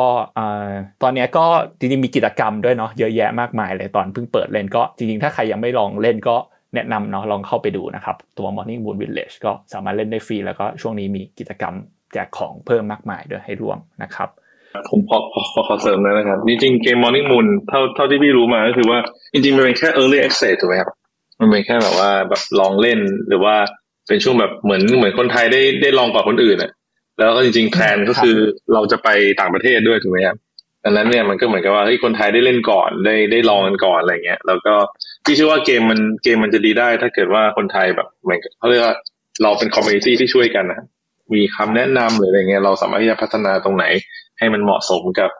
กับตลาดของเราได้ หรือว่าตลาดโลกได้อะไรเงี้ย ก็จริง ๆ ก็ผมผมว่ามันเป็นเกมที่ดีมาก แล้วก็ที่เห็นทีมแบบ ตั้งใจมาก ๆ ก็ค่อนข้างอยากจะให้แบบทุกอย่างมันดีที่สุดนะครับครับ ขอบคุณครับคุณต้น โอเคครับ จริงๆ มันเหมือนเพิ่งเริ่มเองเนาะยังเป็น beta อยู่ใช่ไหมครับ แล้วก็จริงว่าผมว่าอย่างที่คุณต้นกับคุณป๊อปบอกมาก็คือว่าเอออยากให้เข้ามาลองเล่นเนาะแล้วก็ feedback กันเราจะได้เอาเก็บ feedback นี้ไปพัฒนาเนาะแล้วก็ผมรู้สึกว่าฟังก์ชันที่เริ่มเล่นเนี่ยมันยังแบบเหมือนยัง basic อยู่อะยังง่ายอยู่ก็เหมือนแบบเหมาะสำหรับคนเข้ามาลองเล่นก่อนเนาะถ้าสมมติว่าเฮ้ยอีกหน่อยเราเข้ามารอจนแบบคนมันมาเล่นเยอะแล้วเราเข้ามาเล่นมันอาจจะ advance เกินไปคนอาจจะงงก็ได้เนาะพอเข้ามาเล่นแล้วแบบเออฟังก์ชันเยอะแยะแล้วตอนนี้ก็เป็นช่วงที่เหมาะที่แบบจะเข้ามาเนาะก็ ตอนนี้ก็มีแบบเข้าไปเก็บของในป่าได้แล้วเอามาฟาร์มอะไรอย่างนี้นะครับก็ผมก็เข้าไปลองเล่นแล้วก็สนุกดีครับงั้นเดี๋ยวผมขอสรุปที่พูดมาวันนี้สักนิดนึงนะครับ ก็วันนี้เราอยู่กับทีม Bitkub เนาะครับแล้วก็ทางเพจสายซิ่ง DeFi แล้วก็ Guide to Crypto นะครับก็วันนี้เรามาพูดกันถึงเรื่อง GameFi นะครับ GameFi คืออะไร GameFi ก็คือมาจากคำว่าเกมเนาะก็คือเกมที่เราเล่นกันแล้วก็ Fi ก็คือ finance นะครับเป็นการเล่นเพื่อ play to earn เป็นการเอาตัวบล็อกเชนนะครับเข้ามาทำเป็นตัวทรัพย์สินดิจิตอลเนาะเพราะฉะนั้นของที่เราได้ในเกมเนี่ยมันก็จะเป็นโทเค็นเป็น NFT ซึ่งของพวกนี้ก็จะเป็นของของเราจริงๆเนาะไม่ได้อยู่ในเซิร์ฟเวอร์เกมอีกแล้ว คราวนี้ความสัมพันธ์ของเกม GameFi เนี่ยเพราะว่า GameFi เนี่ยเอาบล็อกเชนมาแก้ปัญหาทำให้อย่างที่บอกว่าของเนี่ยมันเป็นของของเราแล้วไม่ใช่ของบริษัทแล้วแล้วก็จริงๆเนี่ย GameFi มันทำให้เกิด การเล่นหลากหลายรูปแบบอย่างวันนี้ที่แชร์มา คือเกิดระบบ scholarship ทำให้มีนายทุนขึ้นมานะครับทำเป็นธุรกิจนะครับ เพราะจริงๆเนี่ย play to earn มันก็มีมานานแล้วแหละแต่ว่าพอมันมีตัวบล็อกเชนเข้ามาช่วยเนี่ยมันก็ทำทุกอย่างผ่านตัวอ่า transaction นะครับผ่าน smart contract นะครับอัตโนมัติเลย ก็ จริงๆ มันจะช่วยเปลี่ยนวงการเกมเนาะจากเมื่อก่อนที่บริษัทเกมเนี่ยทำเกมขึ้นมา แล้วก็อาจจะขายเกม หรือว่าขายเป็น point ในเกมเขาเนี้ยมันก็จะเหมือนเป็น community มากขึ้น มีการให้ผู้เล่นสามารถเข้ามาช่วยคิดสิ่งต่างๆ ขึ้นมาสร้างไอเดียเป็น asset ขึ้นมาจริง ๆ นะครับ แล้วก็วันนี้คุณป๊อปได้แชร์เนาะสาเหตุที่มาทำตัว Morning Moon Village นะครับก็จริง ๆ มันมาจากแนวคิดว่าคุณป๊อปเนี่ยไปลองศึกษาเรื่อง d e f าเนาะแล้วก็ทำเรื่อง yield farming เนี่ยเราก็รู้สึกว่าเฮ้ย ตัว yield farming เนี่ยจริงๆมันคล้ายๆเกมเลยพอเราไปกดแบบฟาร์มกดอะไรเงี้ยก็อยากจะเอาตัวเนี้ยมาทำให้มันอยู่ในรูปแบบของเกมให้มันง่ายขึ้นเนาะสามารถให้ผู้คนเนี่ยสามารถเข้ามาเล่น แล้วก็ทำความเข้าใจกับมันได้ง่ายขึ้นนะครับแล้วก็จริงๆโกจุดประสงค์หลักของเกมเนี้ยก็คืออยากให้ทุกคนได้สนุกกับการทำ yield farming แบบง่ายๆเนาะแล้วก็มันเป็นจุดเริ่มต้นของ GameFi ของบ้านเรานะครับ ก็คิดว่าเดี๋ยวอีกหน่อยมันก็จะพัฒนาไปได้อีกหลายรูปแบบทางนะครับ ก็อยากให้ทุกคนเข้ามาเล่นเยอะๆ แล้วก็ มี feedback ให้กันนะครับก็เดี๋ยวสุดท้ายนี้อาจจะให้ทุกคนช่วยฝากอะไรส่งท้ายเกี่ยวกับ GameFi แล้วก็ตัว Morning Moon หน่อยนะครับ เดี๋ยวอาจจะเริ่มจากคุณไทยก่อนก็ได้ครับ จากเพจคริปโตทุกไกด์นะครับ ครับ สวัสดีครับ ก็ครับถ้าในมุมมองอย่างอ่ามองมุมมองในฐานะแบบว่าผู้เล่นละกัน อ่า ในก็อยาก Morning Gaming Morning Moon เนี่ย ก็ถือว่าเป็นเกมที่สามารถเปิดประสบการณ์ให้ผู้เล่นใหม่ครับ ที่แบบว่าไม่ว่าจะเป็นกลุ่ม เพราะมันรูปแบบเกมสามารถเข้าถึงได้ง่าย ไม่ว่าจะเป็น อ่าในเรื่องการทำฟาร์ม หรือเรื่องการอ่า เรื่องการทำสวนอะไรเงี้ยมันมันมันดูน่ารักแล้วมันก็สามารถเข้าถึงกลุ่มผู้คนเนี่ยได้ง่าย แล้วสามารถเปิด อ่า ให้สามารถคนที่ไม่รู้จักบล็อกเชนเลย หรือไม่รู้จักคริปโตเคอเรนซีเลยเนี่ย สามารถเข้าถึงแล้วก็ ตัวอ่า Bitkub NEXT เนี่ยก็สมัครได้ง่าย ซึ่งผมว่ามันสามารถเชื่อมในส่วนต่างๆ หรือผู้เล่นที่สนใจอยากเข้ามาในโลกคริปโตนะครับ สามารถเข้าถึงแล้วก็เริ่มต้นแล้วก็สนุกไปกับตัวเกมได้นะครับ ก็อยากให้ทุกคนที่ไม่เคยได้ลองเล่นหรือยังกลัวๆกับการที่เข้าในโลกของ GameFi หรือในโลกของบล็อกเชนเนี่ยเข้ามาลองเล่นกันก่อน เพราะตัวเกมก็ สามารถให้เข้ามาเล่นฟรีได้โดยที่ว่าไม่ต้องลงทุนอะไร ถือว่าเข้ามาเรียนรู้ในรูปแบบของ GameFi ที่อยู่บนบล็อกเชนแล้วก็อ่าถ้าชอบหรืออยากต่อยอดอยากลงทุนก็สามารถลงทุนได้ อย่างเงี้ยครับ ก็อยากให้ทุกคนได้ลองเล่นดูกันดูครับ ครับโอเค ขอบคุณคุณไทยครับ ต่อไปเดี๋ยวเชิญคุณโก้แล้วกันครับ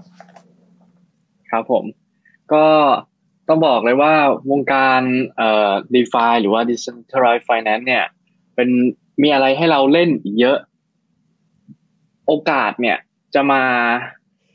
หาคนที่ศึกษาแล้วก็เข้าใจเสมอ การที่เราจะลงทุนหรือว่าเข้าไปลองอะไรเนี่ย อยากให้ศึกษาแล้วทำความเข้าใจโมเดลนั้นๆ อย่างลึกซึ้งก่อน เพื่อที่จะ ได้ลงทุนได้อย่างการ money management แล้วก็บริหารความเสี่ยงของตัวเองได้อย่างชัดเจน แล้วก็อยากให้ทุกคนศึกษาเพิ่มเติมเยอะๆ เพราะว่าการลงทุนใน d e f าเนี่ยมีความเสี่ยง ถ้าเรารักษาโทเค็นหรือว่าคริปโตหรือว่าเหรียญต่างๆของเราไม่เป็นเนี่ย อันนี้ก็มีความเสี่ยงเหมือนกัน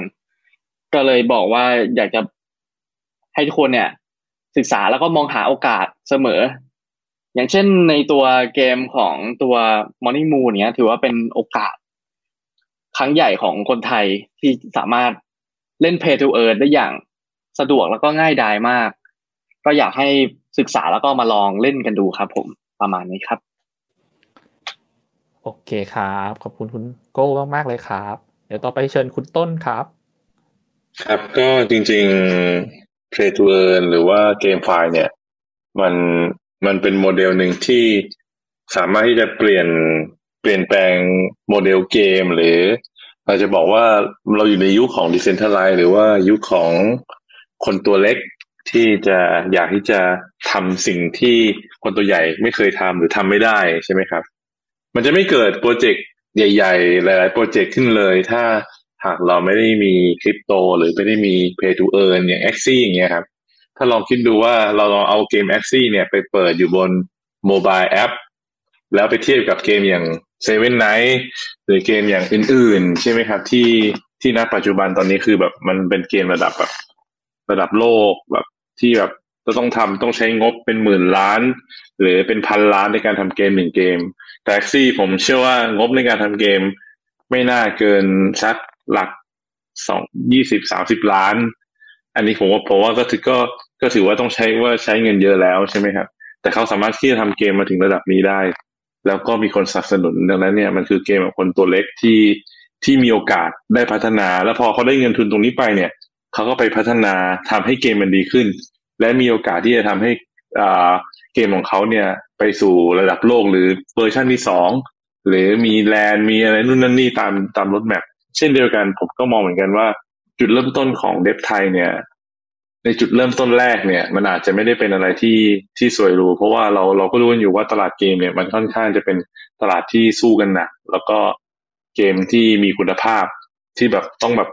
ต้องแบบร้อยเปอร์เซ็นแบบเจ๋งแบบอย่างดีเลยใช่ไหมครับแต่พอมันเป็นเกมในรูปแบบของ Pay to Earn หรือว่าเกมที่อยู่ในช่วงของ Early Access อย่างของเกม Morning Moon เนี่ย เรามันจะเป็นเกมที่พัฒนาไปด้วยกันกับ Community Community จะมีคน drive และผมก็เชื่อว่าระบบต่างๆในอนาคต ไม่ว่าจะเป็น DAO เอ่ยหรืออะไรเอ่ยที่ผมเชื่อว่าคอนเซปต์เหล่านี้เนี่ยป๊อปเองก็มองเห็นแล้วป๊อปเองก็พยายามที่จะทำว่าทำยังไงให้เกมนี้มันเป็นเกมของทุกคน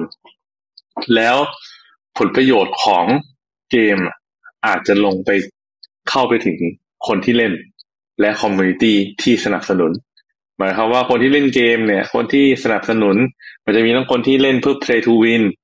play to แบบเพื่อแบบอยากจะเป็น leader อยากจะเป็นคือเมื่อไหร่ที่เกมมันจะเติบโตได้ครับมันต้องมีอ่า ecosystem ที่มันครบวงจรหมายความว่ามันต้องมีทั้งคนที่แบบ อ่า อันนี้คนนึงเล่นเพื่อเพื่อ earn อีกคนนึงเล่นเพื่อฟาร์มเพราะอยากจะได้เงินเอาของไปขาย แต่ถ้าจะมีกลุ่มบางคนที่เล่นเพราะว่าฉันอยากจะเป็น top ร้อยอยากจะเป็น top fifty ฉันอยากจะได้ไอเทมสวยๆจะแต่งตัวดี จะจะอวดเพื่อนหรืออะไรเงี้ยใช่ไหมครับเมื่อเมื่อไหร่ที่มันครบนะครับ แล้ว ecosystem มันไปได้เนี่ย แล้วทุกๆคนเนี่ยได้มีส่วนร่วมก็คือมีเหรียญตัวหนึ่งที่ชื่อว่า Lumi หรือในอนาคตจะมีระบบ DAO ที่จะทำให้ทุกคนเนี่ยมีส่วนร่วมกับเกมรายได้เพิ่มขึ้น นี่คือจุดเริ่มต้นแรกที่ทุกคนเนี่ยได้ได้เข้ามาเป็นกลุ่มคนแรกของ community นี้หรือของ organization นี้ แล้วจุดมุ่งหมายต่อไปคือ global market นั่นหมายความว่าผู้คุณคือคล้ายๆเหมือนเป็น ถ้าจะบอกว่าอันนี้ถ้าถ้าถ้าถ้า vision ของป๊อปสามารถทำให้เป็นแบบนั้นได้จริง ๆ เนี่ย จุดของเราคือมันเหมือนกับผู้คุณเป็นผู้ถือหุ้นกลุ่มแรก ที่ได้ลองเล่นได้ลองได้ลองมาเป็นอ่า organization เดียวกัน โดยที่พวกคุณเป็นกลุ่มคนแรก แล้วเราจะไป global ที่ตลาดมันใหญ่กว่านี้ มันจะเป็น mass adoption มากกว่านี้ แล้วก็มันเป็นอะไรที่ทำให้คนได้สนใจ แล้วก็เห็นรถแมพหลาย ๆ อย่างที่ป๊อปทำหรือว่าสิ่งที่ที่คิดไว้ว่ามันจะต้องมีเนี่ย มันเป็นอะไรที่ที่ที่ใหญ่มาก แล้วคิดว่าต้องใช้เวลาเป็นปี หรือว่าจะต้องใช้เวลาตรงนั้นเนี่ย แต่มันสามารถพัฒนาไปด้วยกันกับ community ได้ ดังนั้นพี่ก็คาดหวังว่าในปีนี้หรือว่าปีหน้าเนี่ย เกมมันจะพัฒนามากขึ้นมีอะไรทำได้มากขึ้น มันมีอะไรที่ community เนี่ยเรียกร้องแล้วอยากจะให้ทำมากขึ้น แล้วเราก็จะไปตีตลาดต่างประเทศด้วยกัน แล้วทำให้คนต่างประเทศมาเล่นเกมของเราบ้าง อันนี้คือสิ่งที่ที่พี่อยากฟังไว้ครับได้ครับ ขอบคุณคุณต้นมากเลยครับ เดี๋ยวขอเชิญคุณป๊อปปิดท้ายเลยครับ ครับ ก็อยากจะฝากถึงเอ่อทั้งทั้งสองสองกลุ่มเลยแล้วกันนะครับ ผมเชื่อว่า ผู้ที่มาฟังในห้องนี้ก็คงมีเพื่อนๆที่อยู่ในกลุ่มพัฒนาเกมด้วยนะครับ แล้วก็อาจจะคนที่สนใจมาอาจจะสนใจ Morning Moon แล้วก็เริ่มสนใจว่าการทำเกมGameFi มันจะทำยังไงทำเกมยังไงนะก็อยากจะฝากไว้นะครับ ว่าว่าผมผมคิดจริง ๆ นะว่า อยากจะให้ให้เรามีได้ได้ได้ทำอะไรขึ้นมานะครับ แล้วก็เป็นเจ้าของแพลตฟอร์มอยากให้เมืองไทยเรามีเกมเจ๋งๆนะครับ แล้วผมก็คิดว่าตรงตรงนี้มันเป็นอะไรที่คนไทยเก่งแล้วทำได้นะครับ เพื่อนเพื่อนคนไหนที่อยู่ในวงการเกมผมก็อยากจะชวนนะครับว่าผมผมเห็นแล้วแหละว่าหลายๆท่านก็เริ่มแล้วเริ่มเริ่มเริ่มศึกเริ่มเข้าใจแล้วนะแต่ก็ผมให้ความมั่นใจแล้วกันว่าเอ้ยให้ลองมาศึกษาแล้วก็อาจจะลองเริ่มต้นดูนะครับผมว่าบางอย่างมันก็พอเริ่มได้นะครับ อย่างเช่น NFT เนี่ยผมว่าเป็นอะไรที่มันมันเข้าได้กับทุกเกมเริ่มได้นะครับ แล้วก็ผมไม่ได้โฆษณาแทนนะ แต่ว่าจริงๆทางบิตคับก็เปิดรับตรงนี้อยู่นะครับ แล้วก็ พี่ต้นเองเขาก็อยู่ในอยู่ในอยู่ในวงการเกมมาก่อนแล้วกันนะครับ ก็เป็นเป็นช่องทางที่ดีอะเป็นโอกาสที่ดีก็อยากฝากให้พัฒนาเกมบ้านเราลองดูโอกาสพัฒนาโอกาสตรงนี้นะครับ แล้วก็อาจจะลองมาช่วยกันผลักดันตรงนี้เพิ่มขึ้นนะครับในส่วนของผู้เล่นหรือผู้ติดตาม Morning Moon นะครับยังไงก็แล้วแต่นะครับ คือผมต้องขอขอบคุณนะครับ ทุกคนมากๆนะครับในในฐานะที่ผมเป็นเป็นหัวหน้าทีมพัฒนาแล้วกันนะครับ แล้วก็เป็นผู้บริหารโปรเจกต์นี้เนี่ยก็นอกจากพาร์ทเนอร์ที่ที่ที่เราช่วยกันช่วยกัน เยอะมากๆนะครับพาร์ทเนอร์กับเกมนี่คือผมว่าเราช่วยกันมากๆ แล้วก็มีผู้เล่นเนี่ยแหละครับ ที่ที่ช่วยกันมากๆเช่นกันนะครับ เอ่อที่ผ่านมาคือเราเราอาจจะเปิดเกมเราก็พยายามจะทำให้ทุกอย่างมันราบรื่นนะครับพยายามจะแก้ไขปัญหาหรืออะไรนะครับ เราเราคงเราคงทำไม่ได้ตอนนี้ คือตอนนี้ผมค่อนข้างพอใจกับกับสิ่งที่เกิดขึ้นผมเล่าให้ฟังนี้นะถึงทุกคนอาจจะเห็นว่า โอ้โห เปิดมาเราต้องปรับปรุง หรือว่ามีความช้ามีอะไรนะครับผมแอบ คือผมก็ประเมินไปแล้วแหละว่าว่าส่วนหนึ่งของการที่เราทำเรื่องใหม่ ๆ เกิดขึ้นมา เราจะต้องผ่านพ้นผ่านอะไรพวกนี้ไปนะครับ แล้วก็มันเป็นเรื่องธรรมดาที่ที่ที่หลาย ๆ เกมที่ตอนเปิดก็อาจจะเจออะไรแบบนี้โดยเฉพาะเกมที่ได้รับความตอบรับนะครับ แล้วก็ได้รับความคาดหวังนะแต่เราจะไม่ผ่านตรงนี้ไปได้ถ้าเราไม่มี community นะครับผมซึ่ง community ของเราก็ผมก็ค่อนข้างอยากจะขอบคุณมาก ๆ นะครับ ที่ที่ช่วยกัน ผมเห็นแล้วแหละว่าว่า อย่างทีมเราอะทีมเรามีมีคนช่วยกันดู community ตอนนี้ประมาณสามถึงห้าคนนะฮะแต่มันก็ไม่ไม่ไม่สามารถจะ cover ทุกส่วนได้จริงๆนะครับ เพราะว่าวันวันหนึ่งคือเราเราเรามีคำถามมีเรื่องอะไรที่ที่ต้องอันนี้เยอะมากนะครับ แล้วก็เวลามีปัญหาใหญ่ ๆเข้ามาเนี่ยจริง ๆ ไม่ใช่ว่าว่าผมไม่ได้ไม่ได้เข้าไปดูตามช่องทางต่างๆครับ Discord ผมก็แวะไปหลายอย่างแวะไปนะครับ แต่ผมบอกว่าเอ่อตอนนี้ถ้าถ้าถ้าตอนกลางวันถึงเอ่อทุ่มสองทุ่มนี้ผมทำอะไรเนี่ยคือ ผมกับทีมคือเราพยายามเต็มที่ที่จะ แก้ตัวระบบของเกมทำอย่างให้มันดีขึ้นนะครับ เรามีการประชุมกันตลอดนะครับ อันนี้ก็ไม่ว่าจะเป็นฝั่งผมหรือหรือฝั่ง partner ทุกฝ่ายนะครับผมหลังจากนั้นเนี่ยหลังจากสองสามทุ่มจะเห็นว่าอย่างเมื่อคืน ผมก็จะไปไล่ตอบตามตามกระทู้ใน Facebook นะครับ ซึ่งซึ่งผมเป็นผมไปตอบเองเพราะว่าผมผมรู้สึกว่า community คือส่วนหนึ่งของเกม แล้วก็การที่ผมได้ได้ไปคุยกับ community ครับมันทำให้เราได้คุยกันได้อธิบายกันนะครับ ซึ่งซึ่งผมทำได้หลังจากหลังจากเวลาเวลาเลิกงานแล้วนะครับ ก็เลยก็เลยอยากจะบอกทุกคนว่าจริงๆแล้วผมไม่ได้ไม่ได้ไม่ได้ผมดีใจมากๆนะครับ ที่ทุกคนมาเขียนถึงเกมคอมเมนต์ถึงเกมนะครับ community ตรงไหนที่ที่ผมสามารถไปถึงได้ ผม ผมก็มักจะใช้เวลาช่วงหัวค่ำช่วงอะไรเงี้ยไปไปตอบไปคอมเมนต์ไปอะไรเงี้ยนะครับ ผมนะก็ถ้าถ้าคนใดท่านใดเล่นเกมแล้วมีอะไร สามารถบอกได้ตลอดนะครับ แล้วก็ฝากจริงๆครับ เรื่องเรื่องการทำ community ให้ดีให้น่าอยู่นะครับ คือเกมเรามันยัง เพิ่งเป็นจุดเริ่มต้นนะครับ ตอนนี้เราเราเปิดมาแค่อย่างที่ผมบอกไม่ไม่ไม่ครบสองวันดีนะครับถ้าเข้าไปดูในเกมจะเห็นเลยว่าหลาย ๆ อย่าง มันก็ค่อนข้างไปด้วยดีนะครับ ไม่ว่าจะเป็นเรื่องของการฟาร์มนะครับ หรือว่าตัวลูมิเองก็ตาม หรืออย่างที่ผมบอกว่าจริง ๆ เกมเกมที่ดีเนี่ยมันควรจะต้องมี demand และ supply นะครับ แล้วก็ตอนนี้ถ้าเราไปดูก็จะรู้เลยว่าความต้องการในตัวเกมเนี่ยมันก็มีการใช้จ่ายลูมิกันนะครับซึ่งมันเป็นเป็นเรื่องดีๆที่ผมที่ผมว่าต่อไปเราต้องพัฒนามากขึ้นกว่านี้อีกนะ นะครับแล้วก็อยากให้ทุกคนเนี่ยช่วยกันสร้าง community ดีนะครับอยากให้ community น่าอยู่ด้วยนะครับเวลาเราเราให้คำปรึกษาใครหรือเราเล่นเกมแล้วเราช่วยเหลือใครนะก็ก็อยากให้ใจร่มๆกันนะครับ แล้วก็ช่วยกันเยอะๆนะครับ แล้วก็ความรู้เป็นสิ่งสำคัญ ผมพูดเสมอสำหรับวงการนี้เพราะผมเองก็ก็เริ่มต้นด้วยการ take course เหมือนกันนะครับ แล้วผมก็ได้รับประสบการณ์หลาย ๆ อย่างมา ก็อยากให้ผู้เล่นทุกคนนะครับที่ที่เข้ามา Morning Moon แล้วก็ผู้ที่สนใจแล้วกันลองเข้ามา ผมอยากให้ Morning Moon เป็น ส่วนหนึ่งที่เป็นจุดเริ่มต้นที่ดีนะครับ เพื่อให้ท่านได้ลองไปหาความรู้ต่อ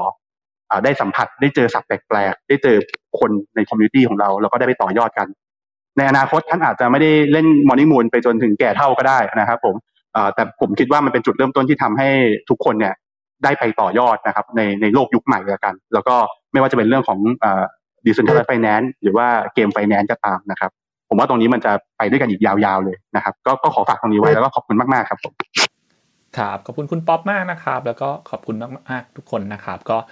เดี๋ยวสำหรับเซสชันวันนี้นะครับที่พูดมาทั้งหมดเนี่ยเดี๋ยวเราจะมีทำสรุปด้วยนะครับ เป็นบทความลงเพจนะครับ ชื่อเพจ Facebook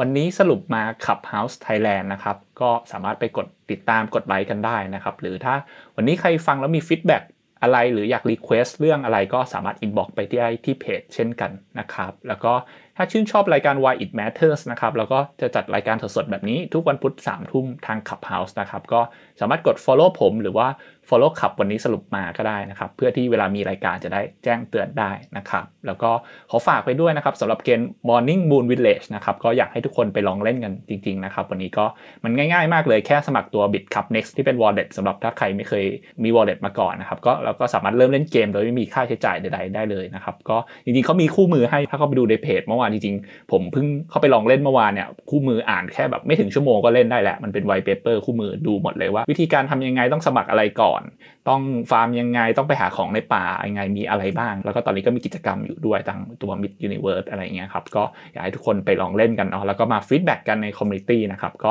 จะได้ช่วย grow เกมนี้ขึ้นไป ก็เป็นเกมของคนไทยเกมแรกนะครับบนบล็อกเชนทาง Bitkub นะครับก็วันนี้ก็ขอบคุณทุกคนมากๆนะครับที่เข้ามาฟังแล้วก็ขอบคุณทาง คุณป๊อปคุณต้นคุณไทยแล้วก็คุณโก้มากๆนะครับขอบคุณมากครับขอบคุณครับขอบคุณครับครับขอบคุณครับครับ สวัสดีครับ